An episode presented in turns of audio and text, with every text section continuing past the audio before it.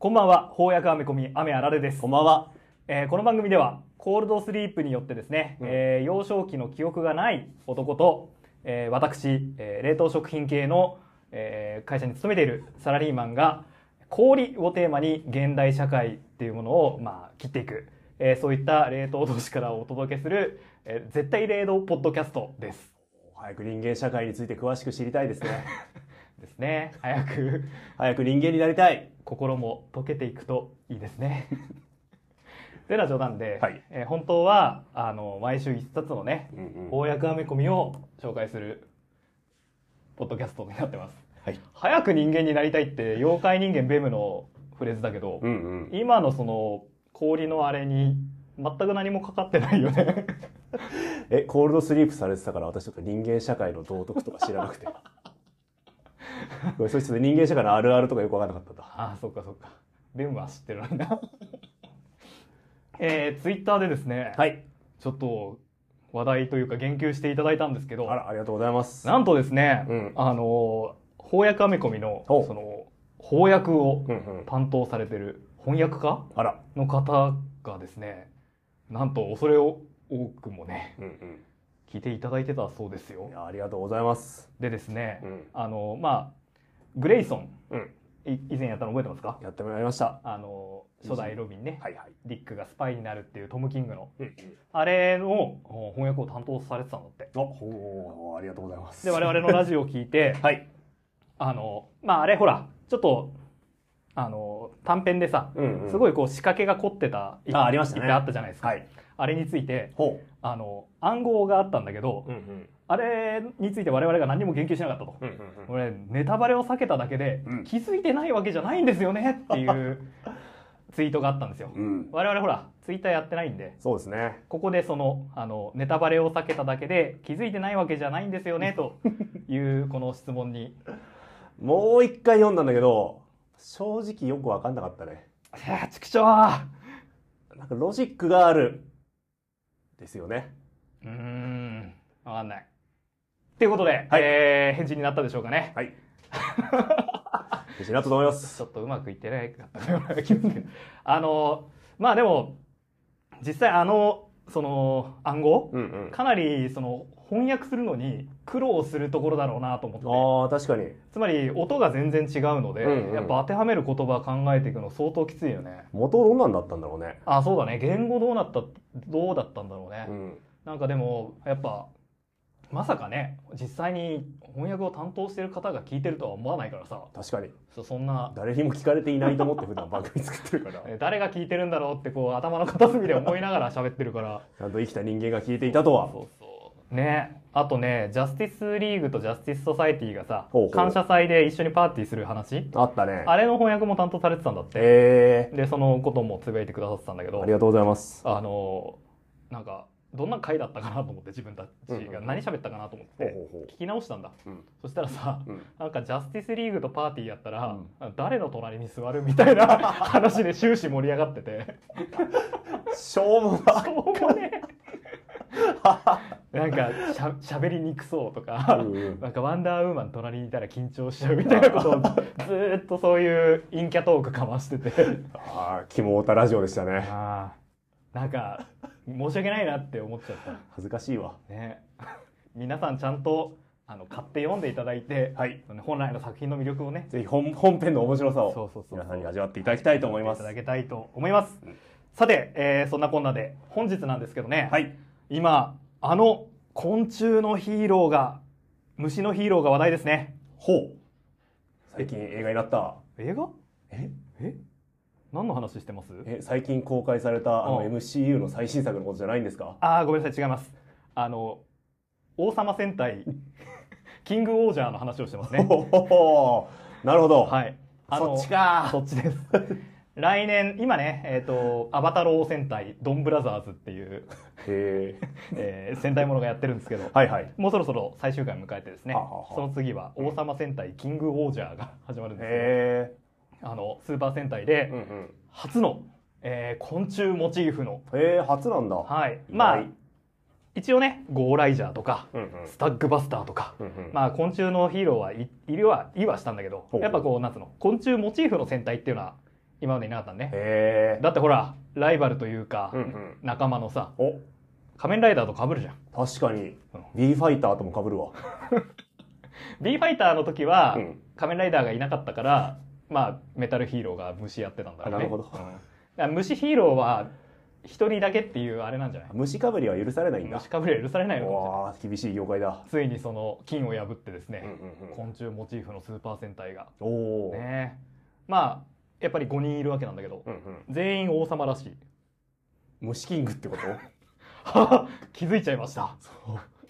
あのあれ幼少期冷凍保存されてたのに虫キングは知ってんだ虫キングの時もうでも高校生ぐらいかそうねもう多分回答されてたと思うかそのら 時かおおむね知ってると多分わかると思うんでならしいですうよなるほうんど5人の王が はい、戦う戦うんですかはいうんもうどうなるかわかんないけど連合王国作るんですかあねなるほどねうんユナイテッドエンパイアですね連合帝国を 作っていくお話になるんじゃないかと思いますあと来月はですねはい「新仮面ライダーもおもう来月です」かはい、公開公開日がついに決定しましたね、うんうん3月の17だっけな18だっけなちょうど一月後ですねそうですねということになりますんでまあちょっと今楽しみ虫業界が熱いわけですねはいということでですね、えーまあ、この番組うんうんアメコミラジオなので、えー本日は、えー公開されたばかりの映画「アントマンワスプクワントマニア」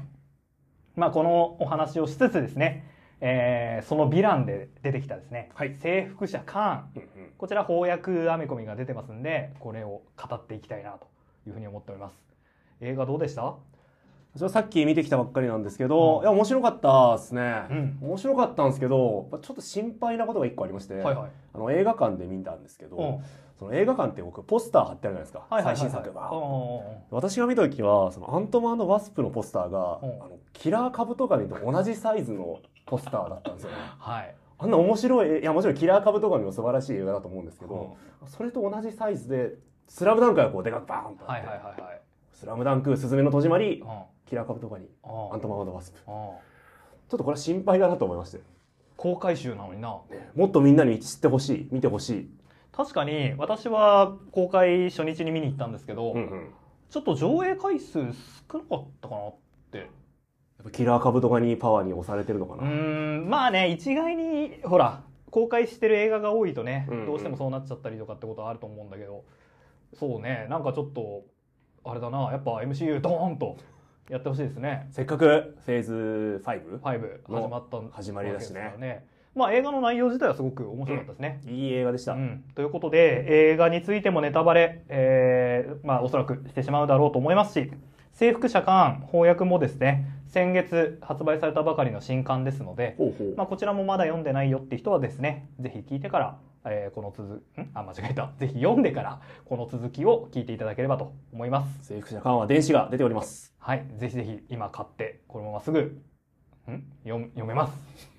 じゃあまずは映画の話からしていきましょうかねもうちょうどいい映画でしたね。 私的には。ちょうどいい映画でしたもうちょうどいいエンタメ。えーちょうどいい心地よい2時間を過ごすことができました。ああそうですね今回ちょうど上映時間2時間2時間ちょいぐらいかなちょでしたまあ見やすかったですねやっぱ映画館であの異世界、まあ、量子世界を旅する気分が味わえたし、はいはいはいはいめちゃくちゃドラえもんっぽいなって思いながら見てました。ああなるほど異世界に行くタイプのドラえもん、劇場版ドラはえいもん。はいはいはいは世い界に行きます現地の人々の交流があります、うんその世界を脅かす巨大な敵との戦い、はいはいはいドはいラえもんじゃんって思いながら確かにドラえもんだ仲間と分断されるしな 確かうにんで合流してあそうだ確かに、うん確かにフォーマットとしては大長編ドラえもんと似たところがあるかもしれないですね面白さは折り紙付きですよね、はいはいはいはいそういう意味では楽しめたうんいい時間でしたそうですねなんかまあ春休み映画になっていくのかちょっと早いか春休み映画夏休み映画っぽい雰囲気はすごく感じねましたねありましたね家族をテーマにもしているしああそうだそうだまあ、家族の良さというかうんうん家族の絆を描いた作品でもあうんるし、うん若いヒーローのね成長と活躍もめ、見れるしそうそうそう確かにちょっとそういういい映画でしたね、うんアントマンファミリーのファンとかねはいはいいるのかなもうぜひって感じだよねそうですね劇作中では結構子供人気ありましたねアントマンねああ確かにまあ確かにね現実世界にヒーローいたら人気になるかなるなるだろうねあと体の大きさ変えられるって子供受けしそうだもんねまあ能力分かりやすくていいですよねビッグライトスモールライトみたいなことですもんねおドラえもんにどんどん寄っていきますね確かにでもそう考えるとごめんもう完全にいきなり終盤のネタバレにしちゃうけど、おうんあのあこれ言わないでおいて最後にもう一回言った方が、うんおお伏線回収みたいになって面白かったな思 思いついた時にすぐ喋っちゃうのってよくないなでもまあ今回ヴィランカーンだったじゃんカーンで したねあれ完全にドラえもんの自分殺しでしたよねキャーキあャー自分殺しそうねねいや自分殺しだっただったねああドラえもんです ね青いしあ青いし確かにタイムマシン修理する話だもんねあ本当だドラえもんですドラえもんでした ドラえもんでした ああそうだねまあでも MCU の文脈はいはいで言うと、うんうんあの指パッチンによってさはいはいやっぱりいろいろあったみたいじゃないですかあの世界うんうんその指パッチンによる混乱みたいなのを描くのが、まあ、フェーズ4以降の MCU っていうのって結構あると思うんだけどああそうね確かにあのなんだサノスは正しかったとかってんうんうんいう落書きが街中にあったりとかさ、あったりとかねまあどこかしらにそういう余波あったりするんだけど今回はやっぱその予備パッチンのせいで職を失ってうんうんホームレスになっちゃった人たちが一定数いるんだというような話ありましたね経済的な混乱があっておそらく家を失ってしまったいやまあそりゃなコロナでねうんうんやっぱ店開けられなくてみたいな話も現実で聞くわけじゃないですか、うんうんうん5年間仕事してないっていうかそうね間を空けてしまったらね現実から隔絶しましたっつったらなかなか職を失ってしまう人もいるだろうね、技術とか知識も5年分ねうん陳腐化しちゃうわけだしうなんかなかきついよね自分職場復帰できる5年、 5年経ったうらん、いやーきついかな5年でしょ5年同期も5個年上になってるけどもんねそうだねあまあでもなんとかなるかなまあなんとかなるなんかとかなるから大した仕事してねえからなんとかなる気がする なまあねでも自営業とかだったりするとねそうやっぱねなかなかねキャッシュフローとか変わってきちゃうだろうしそうねそうそうそう辛いものがあるんじゃないかなと思うんですが、まあ、そういう人たちに対して、うんうんえー排除するような動きがあるとホームレスを排除するような動きがある現実世界でもあるもんねありますもんねでそれに反対して、えーアントマンの娘がですね、うんうんまあ、活動家になってましたね意外と政治的な子に成長してましたねうんびっくりしちゃった将来楽しみですねはい、あのまあ留置所、豚箱ってやつですよねあ 豚箱って呼ばれてたねあの役で豚箱になってましたけど豚箱にぶち込まれてるところからスタートでしたね、えっとあのピム粒子を使ってはいはい、パトカーをうん、ミニカーサイズに縮小してましたね怖っこ怖っ怖いなうんティム粒子の仕組みはあんまり理解してないけどね、うん中に人とかいたらもうえらいことになって、ね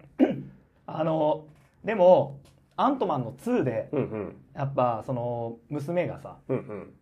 えーっと、まあ、パパのパートナーになりたいみたいなこと言ってるんだよね、ほうほうでまあ実際にはワスプが来てくれてって話なんだけど、でなんか将来どんな人になりたいみたいなやり取りの中でさ、うんうんあのパパみたいに人助けがしたいっていうシーンが2であったんだよほねうほうほうほうなんかそれがあったからこの序盤の展開すごい良かったなああ確かにそういう意味でこの人助けっていうのが物語の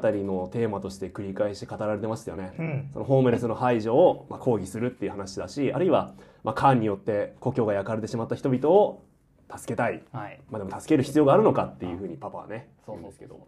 あのまあパパみたいな人を助ける人になりたいって言ってた娘が、うんえー、と今成長して自分で実際行動を起こすようになると、はいはい今度はパパは心配だから止め始める、ホームレスなんか助ける必要ないじゃないか、うんもっと別のやり方があるじゃないか、お前がやらなくてもいいじゃないうか、んっですね。ていうやつねこの辺のまあ父と娘うんうんものでありつつそのヒーロー性というか人助け直接的な人助けっていうのはしなくなってしまったアントマンの再起の物語なんだろうなっおて、おまあ、序盤見てて思いましたね。私あれマルチバースを助ける説得力としてのエピソードだと思ってたわ。ああそれ異なる時間異なる世界をなんで守るんだよあーお前に何の関係もないのにもちろんそうだね最終的にはそういうところに着地しましたねあんまりあのお父さんとうんう娘んものの要素はそんなに強くなかったね確かにわ割と仲違いはしないというか、うんうん確かに娘はお父さんに対してがっかりするんだけどまあ割とじょ中盤ぐらいでもうなんとなく信頼関係を取り戻し信頼て関係 まあそもそもこの家族結構仲いいっすね、確かにうん、やっぱ命の危機を何度も共有しているからうん特別な絆がやっぱあるんじゃないですかねなんかやっぱあんまギスギスしてなくていいなと思いましたねなんかいい家族でしたね、はい、あのーまあお母さんがめちゃくちゃ説明しないっていうことはす 思っげえたわ気になりましたけめっちゃど思った映画見ながら書いたメモで一番でかく書いてあるのはう「んえジャネット説明しろ」って書いてあったわあのージャネットはね量子世界に長年閉じ込めら30年だっけ30年っつってましたね、閉じ込められてたから量子世界に詳しいはずなんだけど、うんえーそのことについて話したがらない、全く喋らない、うん今はその時じゃない、はい今は忙しいからいやいやいやいやいやいやで実際、えーとまあ、全員ねうん量子世界にこうさなんつうの引き込まれてしまうんだけど、うん量子世界に着いた後でさえ全然説明しないっていうねうんこのまま物語から退場してよくわからないまま話が進むんじゃないかってい思うった不安思がっありましたた思った思った言っとけばってなるんじゃないかと思っ聞たいけどとけばっていうパターンかと思っちゃったうん全然あれでした ね全然元気でしたけど、ね、量子世界量子世界良かったですねあ量子世界良かったですねかあの風の谷のナウシカっぽかったですねはい深いっぽいこうなんかああそうですねなんかそのき菌類みたい菌な類っぽいい植物がいっぱいあ植物ってがあってなんか得体の知れない虫みたいなやつがいっぱいいるみたいな、はいはいはいやっぱ量子世界ですからね、うんこうちょっとミクロな世界をイメージしていたのかもしれないです微ね生物っぽいやつとかいてうんねうんうんうんそうですねあと結構巨大特撮っぽいあのカットがほうほ多かったのもう へー嬉しかったですねう、うんうん序盤でさなんかよくわかんないあの太陽みたいなやつがこう降ってきて あったあった娘を守るためにアントマン巨大化するじゃないですか、うんうんあのシーンなんかもお新ウルトラマンかなっていう こう嬉しさが出てましたいけいけと思いましたけど怪獣映画っぽさはなんかありましたありねましたよねあとまあもちろんその量子世界うんうんそういうミクロの世界をモチーフにしたような感じで作ってある世界なんだけど、ほうほうほうなんかちょっと「スター・ウォーズ」っぽさあったよね。ああそうねうんこうミクロの世界でまあ不快に入って不快の奥に進んでいくとこう森の人に会うんですよねはいナウシカでいうところのナウシカでいうところでの現地の住民と会い始めると今度は「スター・ウォーズ」感増してきますよねはい異文化交流あ異文化交流いろんな宇宙人がいてドロイドみたいなやつもいた し、でそれぞれのまあ独自の文化とか経済を持ってどうやら生活してるらしいっていうのがあれを見ててさ、うんやっぱなんつうんだろう映像の新規性って難しいなと思いましたねほうほうほうほうなんかやっぱもう「スター・ウォーズ」っていうこう人口に解釈した はいはいはい世の中に広く伝わったうんうんこう作品があるとさ「こうスター・ウォーズ」っぽいの一言で片付けてしまうじゃないですか。確かに細部を見なくなってしまいますねねあの途中とか中盤の脱獄のシーンとか見ててあめっちゃ「スター・ウォーズ」するなって思っちゃったえ もんななんか見たことあるぞこれって思うとやっぱよくないよよねくないね。あの「スター・ウォーズ」見てる時も思うんだけどさ、うんうん結構こうなんつうの奈落っていうかさほうほう下がどこまであるかわからないような場所でさあ通路がこーあうるかけてある時ってあるじゃん。手すりのない通路そあるうそう手すりのない通路なんだよね。あれさ怖くないか怖いよ警戒活動必要だよ、な。ね警戒ちゃんとちゃんと安全をね確保しないと危ないよあれえ危ないよね。よく落ちるしねうん、あのジャネットじゃなくて、えっと、あ娘の名前忘れちゃったキャシーキャシーがすごい思いっきり走ってたけどさまあ確かにね幅広いから普通に考えたら落ちるわけないんだけど、うんうんちょっとビビっちゃうよなって怖いよあんな怖い強い風吹いたら飛んじゃうよそうそうそうそうとか思っちゃったりしてまあその辺のやっぱ映像としての新しさっていうのをうんうん作るの難しいよね。確かにうんカーンもさ戦い方とかもどういうふうに戦うのかなってちょっと思ってたんですようんうね、んまあ、そのカーンってその時間を移動する、まあ、キャラクターなんだけど戦うイメージあんまりなかったから、はいはいはいはい映像でどうするのかなと思ったけど、まあ、こうビームを打つ、ん両手からビームを打って敵を倒しますああみたいな感じで、まあ、そんなすごい驚きの戦い方とかはなかったなってあ思あっちゃってそうです、ね。 まあ、でもカーンはあれかんなんか追放されたカーンだから、うん本場もんのカーンではないんだよねほんまもんの缶を何とするかはわからないけれどもあとまなんか宇宙船というかね多次元移動する船も壊れてたかうらん多分本来の力を発揮できなかったってことなのかなそうかなそうかもしれないですねあとさほあのーまあその量子世界の人たち、うんうんなかなかこう個性的まあ「スター・ウォーズ」っぽいとか言っちゃったけ ど個性的だったじゃないでう。うすんうか、んうんまあ偉いよねほら MCU ってさ宇宙もあれば、うんうんあの神々の世界もあればなんかそうやっていろいろある中でさそうねう。ん、ああやって量子世界ってまた新しい異世界作ってあでも本当ドラえもんみたいだな確かにまあ言うて地下世界みたいなもんですもんね。ね今回も舞台としてはうん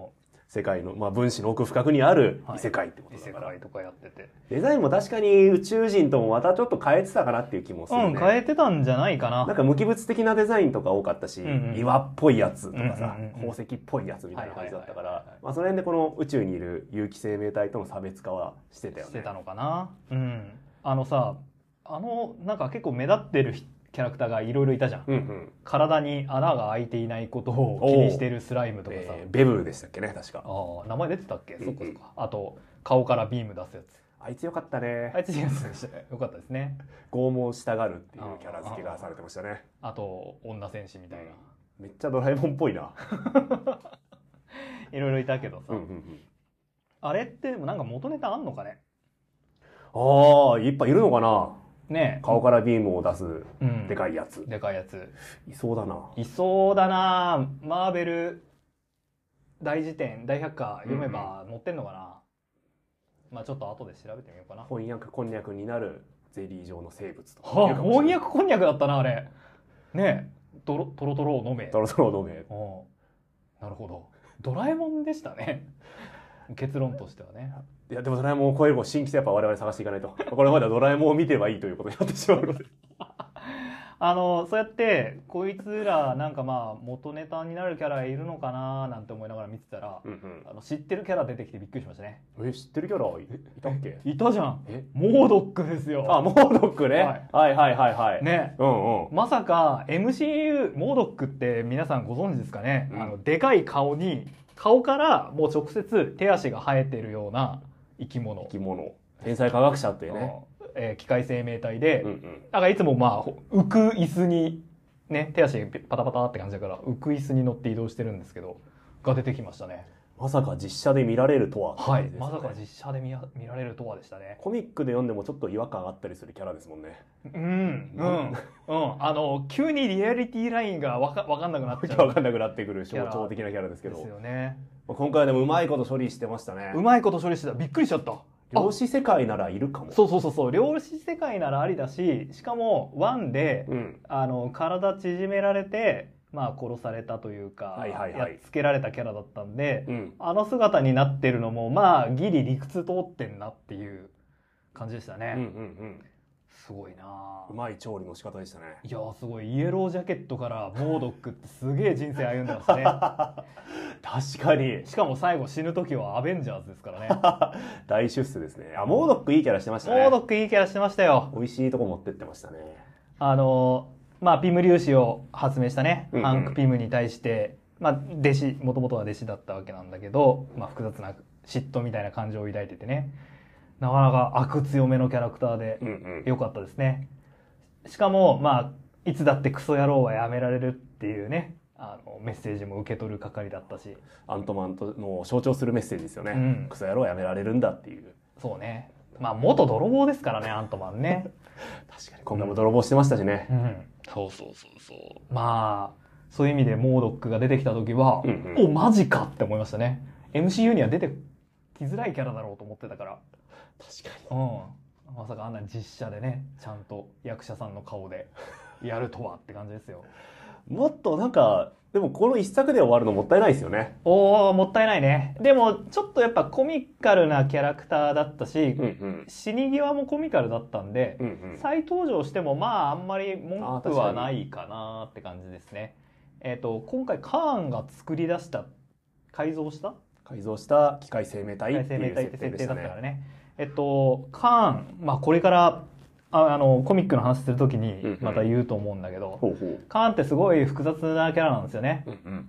30世紀の出身で、まあ、タイムマシンを見つけて、えー過去に行ったりなんだりしてるうちに、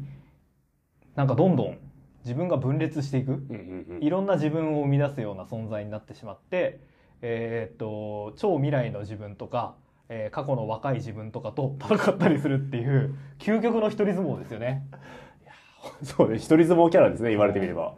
なのでなんか移動したりなんかやらかすたんびにこう分岐していくうんうんカーンめちゃくちゃいっぱいいるんですよね。うんうん。い今回も一人のカーンを排除したんだけどまだまだカーンはいるぞっていうっぱいいるぜっていうオチでしたね。はい、オチだったのでそういう意味では別のカーンが別の猛毒を作ってたって何にもおかしくないですねああ、確かにうん。再登場全然ありえますね。ありえますよいいですね猛毒猛毒はディズニープラスであの単独のクレイアニメおお、あったね。ねあれほど良いグロさでよかったね。あれね ちょうちょうどいいかちょっと過激かぐらいのあの毒のある話で面白かったですねあれも家族の話だったんで、まあやっぱ家族テーマとしてはモード外せなかったのかもしれないですね。そうですね。あの今回まあ敵のカーン、うんおそらくこの、えーフェーズ4以降の MCU のラスボスというかはいはい。大ボスになるキャラクターだと思うんですけど、うんうん。どうでしたカうーん、まあ正直もっと活躍してほしかったかなとは思うかーなン。。そうね。なんかやっぱサノスって風格あったよね。なんか格の高さみたいのありましたようね。ん。まあなかなかこう表に出てこなかったっていう部分もあるだろうし、はいはいはいはい。今回カーンが割と前面に出てきてパうんワープレイで戦うっていう描写もあったんで、うんまあ、なんかももっと貯めてもよかったかあるいはもっとカーンっぽさを出してもよかったかな、まあ、さっきの話の繰り返しになっちゃうけど、うん。まあ今までただビームを打つだけっていうはいは感いじだったはいんはいはいではい。なんかもっとうまいいやうーんもっと期待しちゃったかなっていう気はするう、んただそのサノスがすごく力の強いボスだったのに対して、うんうんまあ、カーンは逆になんつうんだろういっぱいいるしうんうん倒せないあどあうどそううねどう相手していいか分かんないっていうところで面白くしていくのかななんていうのはちょっと思いましたね。ああなるほどねうんあのロキに出てきた時さ、はいはい、えードラマの最終話に確か登場したんだっけ出どてきましたね。あの時のこの得体の知れない怖さみたいなのがやっぱすごかったから、そのイメージで見に行ったんで、うそういう意味では今回、まあ、追放されたろ、ね、カーンだからしゃあないかもしれないけれども、もっと怖怖くあってほしかったかん、そうか確かに最初に出てきた時はまあ普通に科学者で、うんうんなんか一緒にね修理タイムマシンの修理したりとかしてらなんかコミュニケーションできる感じがして、超然とした感じではなかったかもしれないですね。うん最後さ、あのーカーンが、うんまあ、たくさん出てきて、はいはい、ね、あの我々が追放したカーンがし殺されたかうんみたいな、もう時間がないみたいなこと言ってたけど、そうしそあの時にエジプト風の格好をしたうおカーン出てきて、見ましたねこいつ知ってるって思いましたね。私はあの年老いたカーンを見てあこいつ知ってるって思ったわ そうそうそう。あの、これからね、紹介していく、征服者カーンの、あの、えっ、と、なん、翻訳うんコミック。これ、カーンの複雑な歴史を、まあ、うまいことをうまいつなげてつなげて作った作品なんで、まあ、これを読むと原作のカーンの、なんとなくの人となり、わかるよね。あそうね映画だけだと結局カーンが何したかったのかっていまいち分かり分かんないんですようんうね、ん。なんですが、まあ、彼が一体どういうキャラなのかは、まあ、コミックを読めばはい分かると、はい。と思いますので、ぜひ皆さんね、えっ、と、まあ、これ聞いてる人、もう映画見てるのかもしれないけ ど、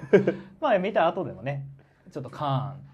ーンについて知るためにね、ぜひおすすめの一冊とぜひ読んでいただければなってます。翻訳コミックのね、征服者カーンですけども。あらすじ説明するの難しいですねうーんまあ、そうカねーンのオリジンを描いた作品っていうことで合ってるのかな征服者カーンがなぜ生まれたのかまあ、そうですね。むずい な。ナサリエル・リチャーズっていうですね、うんえーさっきもちょっと話したけど30世紀の人間がカーンの正体なんだが、はいえー、と彼はこの30世紀ってのはめちゃくちゃ満ち足りた世界なんだと。もう文明の終着点みたいな感じなんですよねあー何の不満もない。幸せそのものうんでもこれ以上の進歩もないんじゃないのかっていうすごく閉塞感を同時に、まうあ、んナサニエル君は感じてしまっているんですよねうん、故にですね冒険を求めてその過去の世界っていうものを、まあ、憧れるようになったのかな。はいはいはいで自分の先祖ねこのナサリエル・リチャーズ君はえっ、とまあ一応設定では「ファンタスティック4」のうんうんうん子孫はいはいはいミスター・ファンタスティックの子孫か、えードクター・ドゥームの子孫なんじゃないかっていう設定らしいですね。うんうんまあ、確定はされてないと。 30世紀の科学力があれば確定できそうだけどわかりそうなもんですけどね。うんやっぱあれかまあそのぼかしてた方が面白いっていうのももちろんあるし、うんうん。やっぱこう枝分かれがすごいからどっちもの子孫である可能性って大いにあ、大いいにあるよねう。ん確かに。どうせこいつもアメリカに住んでるんだろってなことですよう。ね、うんうん。あ話変わるけどさはいはい。なんか映画のカーンうん。追放されてこの量子世界に来たみたいなこと言ってたじゃんいっしたね。奴らにみたいなこと言ってたからおファンタスティック4かって思いましたねああ。カーンってフなるほどねァンファンタスティック4のヴィランですよねうんう。うんんだからおーついに MCU にファンタスティック4匂わせ来てな来てんなと思ったらうん別の自分たちでした 全然外してた 北のカーンの中にはファンタスティック4と戦っているカーンも多分いたんでしょうね。アベンジャーズを何人も殺したって言ってましたよねうん。いろんなパターンのアベンジャーズ殺してるっぽい言い方でした言いね。方でしたね。まあ今回は、えーっと、その、ナサニエル君がうん。カーンと出会い、カーンが失敗しぶしない自分を作るためにですね、このナナサニエル君を育てていくわけですね。教育を施すという話ですね。あ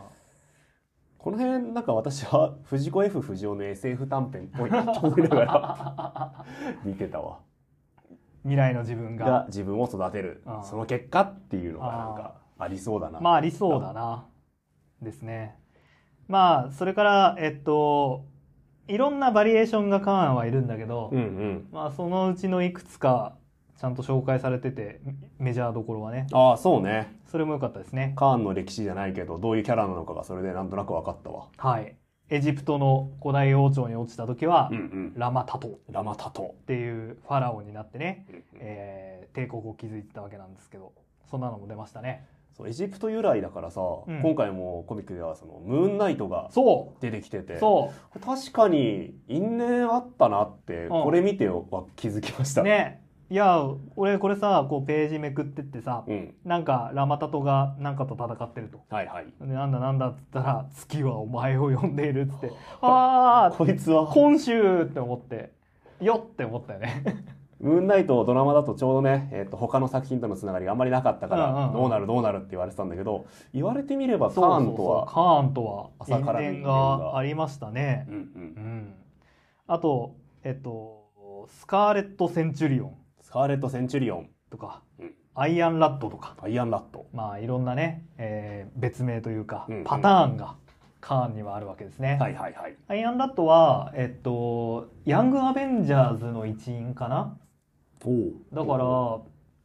ヤングアベンジャーズもね、MCU やれそうだなとは思ってるんですけど、若手ヒーローチーム、若手ヒーロー増えてますもんね。増えてる増えてる。その辺まだ全然合流しないよあ若手チーム確かにいいですね。な。うん。ちょうど話題にもなりそうだし、うんキャラ的にも受けそうだな。うん。カマラカーン。カマラおカマラカーンちゃんがいた。カマラちゃんいるし、カマラちゃんもいるし、そうね、アイアンハートもいるし、アイアンハートもいるし、ホークアイもいるし、はいはいはい。ホークアイ、そう、ケイト・ビショップもホークアイもいるし、アメリカ・シャベスもいますそうよ。か、アメリカチャベスもいるか。うん。そうなんだよ。女の子多いな。女の子チームできますね。ねそうそうそう。そんな感じでですね。うんうん。まあカーンこれからどうしていくんだろうまあ、カーンの変異体が出る中でこういうなそう味方側の味方カーンもね、うんなんか今回の映画見てても、なんかいずれこいつ味方になりそうだなっていう気配ありましたよね。あそうなんか俺が最後の希望になるんだ。ああ言ってた言ってたなんかわかんないけどとにかくカーン大事にしないととんでもない週末が来るっていう話単なる敵ではないんだっていう風になってたし、うんうんは今回のまあ征服者カーン読んだら、なんかアベンジャーズと一緒に戦っていたこともあるという歴史がいはい描かれてましたし。そうですねあの映画のエンドクレジットでうんうんロキ出てきてましたね、あ、久々の再登場、ロキ。時の終わりみたいなところでロキシーズン1終わってたと思うんで、うんなんかやっぱりそうかこうカーンのそのカーンをどうしなくちゃいけないのかっていうヒントはロキが発見してくれそうじゃないですあか、ありそう。ねありそロキ早くまた出てきて活躍してくんねえかなう。やっぱいいキャラしてますよね、いいキ彼がャ出ラるしてと。ますよね楽しみですわ、はいそれからやっぱエジプトといえば他にもいろいろエンサバヌールもいますねエンサバヌール、はいどちら様でしょうか。でエンサバヌールはですねあの人類初の、うんうん。えーミュータントほうほう。アポカリプスですねあ、彼エンサバヌールっていう名前だったんですね。本名、へうん彼なんかも出てくるしというわけでなんかやっぱこうどんな時間軸にも存在するゆえにえ。う、んうん、うん。いろんな因縁があるのがカーンの面白さではありますね節目節目でいろんなキャラと因縁がはいあるんですね。はいなんかちょっとあれを思い出しました、えーコズミック・ゴーストライダほうほうほう。ーベビーサ・サノス・マスト・ダイうんうだっんけ、あったじゃないですかあったあった。あれさ、えっと、もともとはフランク・キャッスルだったんだけど、うんうん。えー悪魔と契約したり、えーギャラクタスと契約したり、うんうんうん。えーサノスの部下になったりとかっていうことでさ、ああいう形になってったじゃん。はいはいはいはい。今回も、まあ、カーンに育て上げられ、うんうんカーンを裏切り、えーはいはいラマタトの元に行ったり、えーっと、アポカリプスの元に行ったりとかして、うんうんうだどんどんこう、いろんな超人的な存在になっていくというか、ああ、はあはあはあはあ。ねなるほどね。力をつけていくという、いろんなキャラクターとの関わりの中で作られていくっていうのは面白いなと思いましたね。ああ、確かに、コズミックゴーストライダーに近いものを感じますね。。ねえやっぱりたくさんのキャラクターがいるこうユニバースもの、うんうんうん、マーベルならではですよね。うーん。カーンといえばさ、はいはいこの青い顔と顔の縦線じゃないですか。そうですね。映画だと顔の縦線が傷跡ではい。表現され表てた現されてけどまし、たね。今回のコミックだと、うんまあ最初は化粧ですよね。ああそうですね。ある種の化粧として、うんえー顔に日本のラインを引くっていうところから始まって。でもその化粧が今度は、こう、カーンの流した涙で、縦線が描かれるわけじゃないですか。はい。だからこのカーンの、まあ、ちょっと応援したくなっちゃったよね、見てて。カーンをカーンかわいそうだなって思ったわ。ああそその彼が涙を流すシーンっていうのう。うは、ん。その自分の愛する人を、まあ、うんカーンによって殺されて しまう、そうですね。えーことによって、俺はああいう風にはならない。はい。あるいは、まあ、その愛する人を取り戻したいんだっていう気持ちで、えー彼はいろんなことをするんだけど、まあ、それが結局、自分を育て上げたカーンと同じ姿になっていってしまうっていう、うんこの、やるせなさですよね。ああなんとか呪いですよ。呪いですよね。あああいう風にはならないようにしよう。ああああんな大人になりたくないっていう大人になってしまう話って考えると、かわいそうって思ったわ。そうだね。ラボーナっていう、うんまあ彼が愛した女性がいるんだけど、はいはいはい。これもまあそのカーンと同じく時の流れの中でうん何度も誕生するようになってるとはいはいはい。いうキャラでしたね。あーっていうふうに一読したく思ったんですよ。そのうんラボーナのために彼は何回もいろんな挑戦をするんだけれども、最終的にまあカーンになってしまう。かわいそうなキャラだと思ったんですけど、今ちょっと2回目読んでて思ったんですけど、はいやっぱカーンちょっと反省すべき点もあるなと思 って。こうん。れやっぱ基本独りよがりですよね。独りよがりだね。なんかこう、俺はカーンになりたくないんだ。あんな風になりたくないって、この自分の過去にずっと囚われてさ、はいはい。まあ、過去というか未来というかなんだ難しいな難しいなうん自分の育ての親であるカーンにはなりたくないうん。と思っていろんな挑戦をするんだけどまあ全部失敗してしまう、うん。で最終的に彼が何やるかっていうと、まあ、結局愛するラボーナーを取り戻せばいいんだとうん。だからまあこのあらゆる時間軸にラボーナーを生み出せばラボーナーを救うチャンスっていうのも無限に生まれる、はい。だから、はい彼女をいっぱい誕生させよはういっていう発想に至るじゃないですか、至りますね。やばいんですよね。でそのことに対して当然ラボーナも怒って、はいまあ、ラボーナに襲われるっていうシーンにもつながってくるんですけそうどですね。いやまあそういうとこだぞって思いました よね自分の都合ばっかりかお前まあ確かに。カーンに言わせれば君は特別な存在なんだと、うんだから時間の全てに君の名前を刻んだんだって言うんだけどいや誰がお前に頼んだってラボーナに怒られるシーンがあってありますね。確かに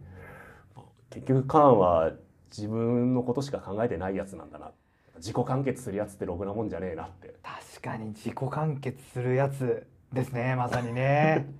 だからそういう意味では今回の映画のその自分に関係ないやつホームレスだろうが助ける、うんあるいは全然自分と違う時間軸の人間を助けよう、うんこう手を差し伸べていくっていう行動とはやっぱ自分のことしか考えないカーンはこう真逆の存在真逆なのですよねか。なるほどね。真逆の存在といえばさ、うんカーンはさ、はいまあ今回の翻訳コミックのタイトルにもなってるけど、うんうんコーンから征服者征服者っていう、まあ二つなんなんですかねう、んうんと。映画でも征服者って呼ばれてましたよ言っねて。ましたうね、ん、なんだけど、やっぱそういう、こうちょっと植民地主義的な、ほうほうほう帝国主義的なところあるじゃないですか。ああなるほそれに対してさど、、うんあの、ハンク・ピム博士がさはいはい。アリ賢いアリがさこう自分たちでこうすごい巣を作ってるうんうん社会主義的と言っては言い過ぎだがみたいなこと言 ってたよ言ってましたね。テクノクラートってやつですよね、うんうんえーだからそういうまあ全体のこうなんつうんだろうな難しいけど こう自分さえ良ければっていうのとうこん。う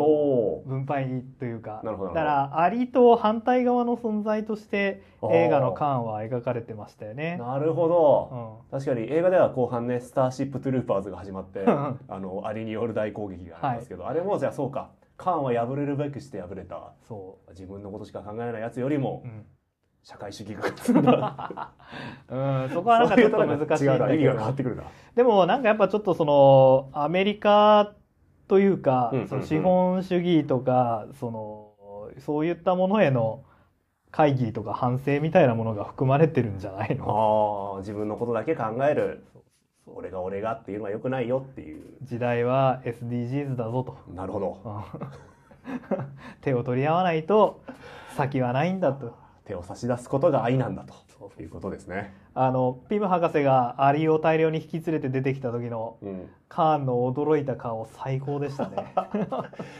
うわ見たくなかったなカーンの驚きそうなんだよなんかそういうところもあってカーンのめっちゃいいシーンだしすごい好きな映画なんだけどやっぱカーンっていうもので考えるといやまあアリで驚くカーンまあうんちょっと格を落としちゃった感じあるよねアベンジャーズよりアリの方が強かったってことか俺が何度反乱を 収めたと思ってるんだみたいなこと言った後だったからね、そうねいやまあいいいい映画だったんですけどうね、ん、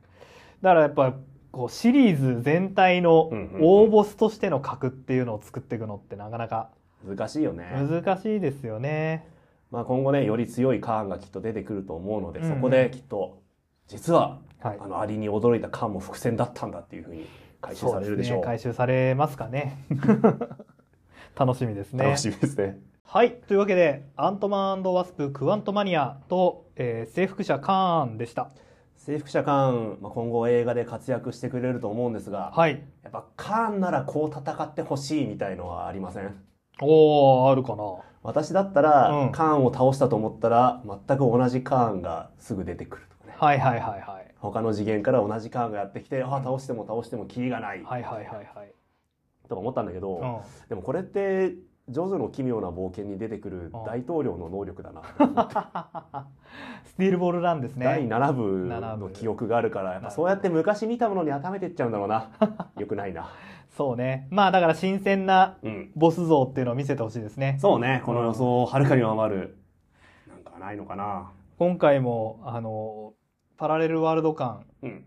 転移装置みたいなものの中ではいはいアントマンが無限増殖してましたねありましたねうん意外とバリエーションがなかったですね。そうそう、ねあれなんかもっと美味しい使い方いろいろありそうな気もしたけうど、ん。うん難しかったのかないろいろまあコストもかかりますし確かね。に、うん。あの、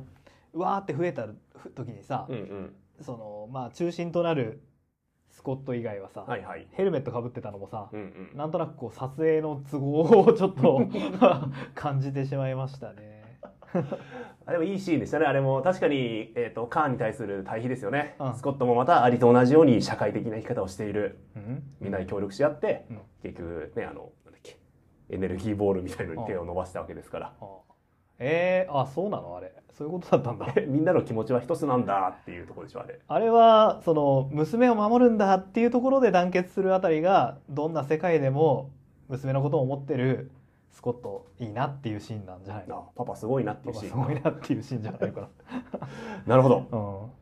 まあ結局ね、えーワスプが助けてくれるんでうんうんあの二人は夫婦ってわけじゃないんだよなパートナーっていうことなのかねねまあ愛情のねうんうん形ですよねはいはいジョジョ新しい部始まりましたね9部ジョジ決ョまラりンましズたねねま読みだま見したてないんですけど読んだ読んでないんですはい私読もんでないのか、まあ、結構単行本派なところもありましてまあでもちょっと読んでみようかな8分私実は途中までで止まってるんですよね、あら面白いですよちゃんと読まなきゃなと思ってるんで、はい虫同士戦わせるシーンありますんでマジっすかはい、楽しみですね虫といえばはいはいドラえもんのさ、うん最終回うん単行本ドラえもんの最終回うんまあいろいろあるんだけど、うんあのガラパ星から来た男っていうのが単行本ドラえもんの最終回なのへえドラえもん唯一の中編で、うんえ前中後編かなうん前後編かな、まあ分かれてるんですよあドラえもんって基本1話完結なんだ基本1話完結なんだけどあでその時の話はアリが出てくる話ですねへえ地球がアリによって支配されてしまうっていうお話であめっちゃ今日見たい映画見てるな ってそれもまあタイムパラドックスをアリをテーマにした話だったんでへえやっぱりうんアントマンワスプはうんドラえもんだったのかもしれない、なるほどね。ちょっと読んでみたいなと思いましたけ ど。いいっすかじゃあ。なんか他にもちょっといろいろ話したいことあった気がするが、うんやっぱこうね、時間っていうのは一直線なんだよな。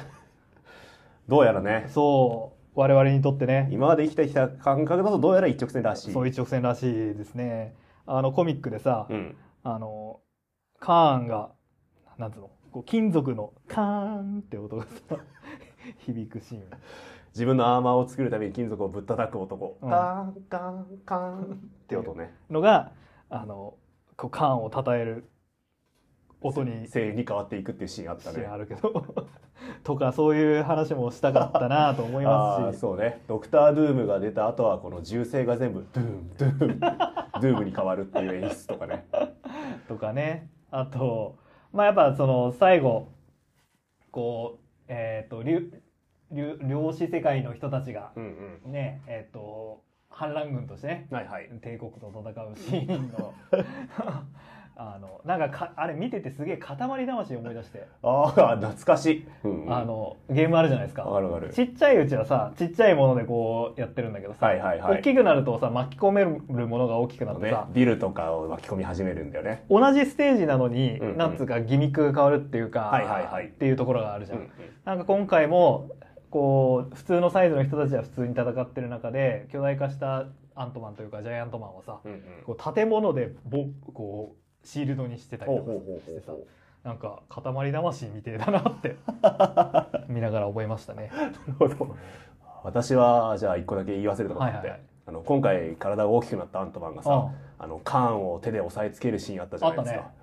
私やっぱこう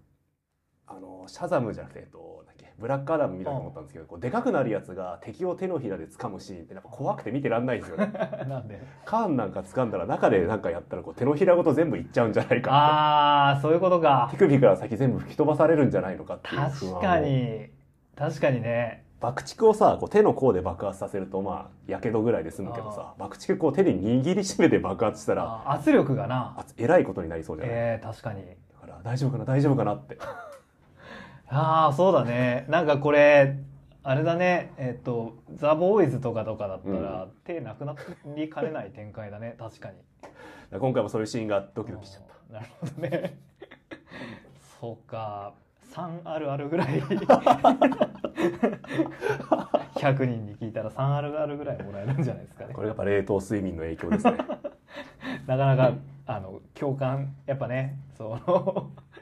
同世代の人たちとこうものを共有しないあんまり時間を共有してないからね時 間を共有かんじゃん時間をねやっぱ難しいね時間という檻のおかげでね我々助かってるところこのもね檻があるからあるあるネタが成立するわけで、かもしれないですねはい、いつものお願いします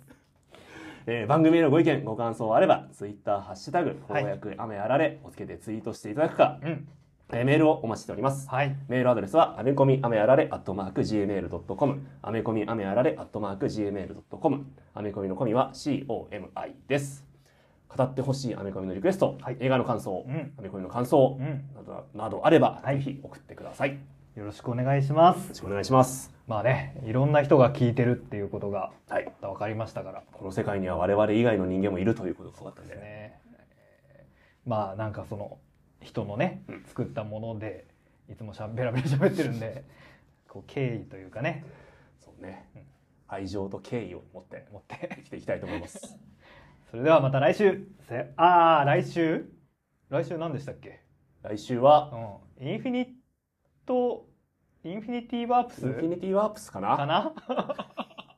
折りたたまれた世界でヒはいーローたちは一体どんな活躍をするのか。したのかはい。はいということでねえーっと流通限定品でしたね確かねそうですねう。んただ電子だと割といつも通り買えるような感じだったんで電子派の人は、はい、あれですし、えー紙派の人は、えーっと小学館主演者プロダクションの直販サイトから買うとそれからアメコミショップに行くといいんじゃないでしょうか売ってます。はいというわけでまた来週さようならバイバイ。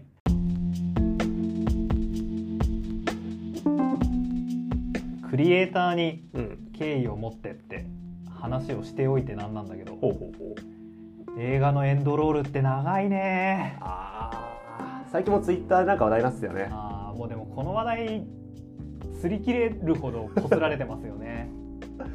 あまあ、あんまり言いたくないけど、うんあんまりこう、まあ、見ればいいんじゃないかなってあ。ー別に黙っ見たくないやつは帰ればいいし、 今まで2時間見てたんだから最後数分黙って見てろってことだよねそんな他人のこと気にすんなよって思っちゃうあなー。そうか俺あのやっぱもし自分が映画作ったら、うん。あの最後はこうエンドロール流れてる間うんう、ん。なんか後日談ほうほっていうかあの後どうなったかあそうー異世界からさ帰って行った後、はいはい主人公たちが帰って行ったほうほ後う世界の人たちはどうしてるかみたいな うほう。ドラえもんじゃん、それ。そういうのがいいじゃんね確かにうん安定してるよな。絶対そういう風な映画にしようって思ってる最低でも NG 集にはしよ